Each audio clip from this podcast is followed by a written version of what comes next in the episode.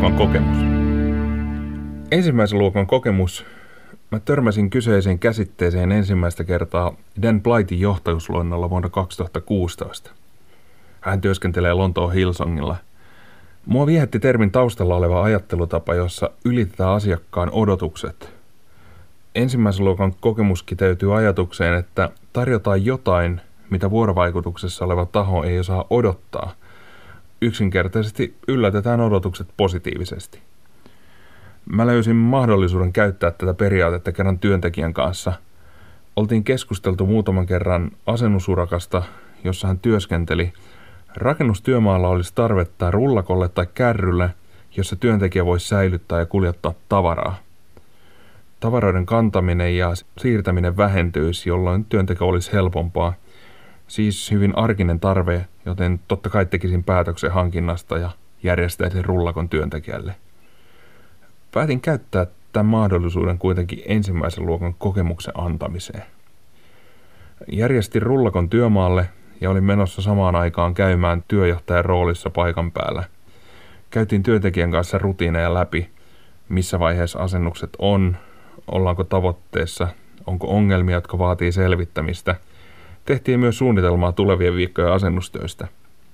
Sitä joka päivästä urakahallintaa. Hän mainitsi kärrystä, jolle olisi todella tarvetta ja vastasi, että hankinta on jo tehty, rullakko löytyy rahdin purkupaikalta. Lupasin noutaa se hänelle. Mä lähdin noutamaan rullakkoa ja työntekijä jäi tekemään, jatkamaan asennuksia. Työnsin rullakon rakennustyömaa osastolle, jossa tiesi, että meidän rahtilavat sijaitsee. Kiinnitin rullakkoon hyllyt, jotka mulla oli autossa mukana. Mä olin tehnyt ne jo valmiiksi suunnitellessani ensimmäisen luokan kokemusta. Nostelin lavoilta tavarat vaunuun, avasin jokaisen laatikon niin, että niistä oli hyvä ottaa tavaraa. Järjestelin samantyyppiset tavarat samoille hyllyille, ja kun mä olin valmis, työnsin kärryosastolle, jossa työntekijä oli työskentelemässä. Sanoi neutraalisti, kärry on tässä, jätän sen tähän käytävälle, Ylähyllylle on tilaa, voit laittaa mukana olevat tavarat sinne. Työntekijä katsoi mua hetken hiljaa ja sanoi sitten, kiitos, mua ei kukaan palvellut tällä tavalla. Hetki oli suorastaan liikuttava. Samalla kun mä olin imarreltu, olin myös äärimmäisen onnellinen. Mä olisin toiminut riittävän hyvin ilmoittamalla, että kärry on saapunut ja voit noutaa sen saapuneen rahdin purkupaikalta. Työntekijä olisi ollut tyytyväinen, mutta – tässä mulla oli mahdollisuus muuhunkin.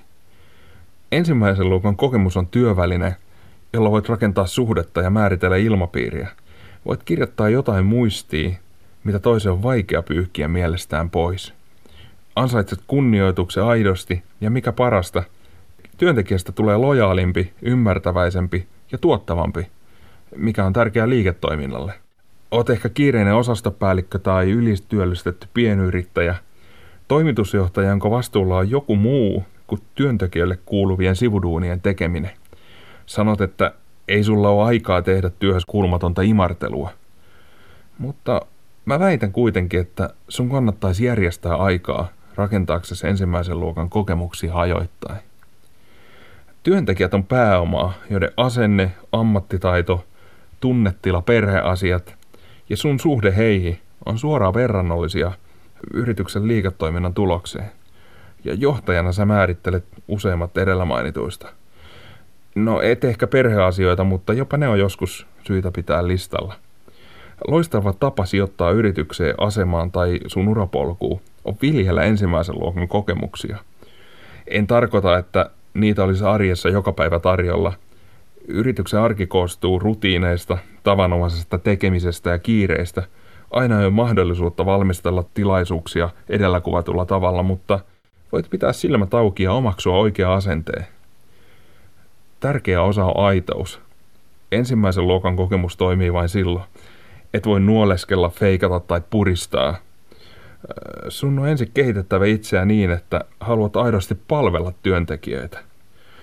Jos alaisen naama, tekeminen tai asenne viittaa – joudut ehkä menee itse koulun penkille ja valmentamaan itseäsi niin, että voit johtaa. Toki voit aina vaihtaa työntekijää, mutta rekrytointi on kuitenkin niin kallis ja riskialtis hanke, että suosittelen sijoittamaan niihin, joita sulla jo on.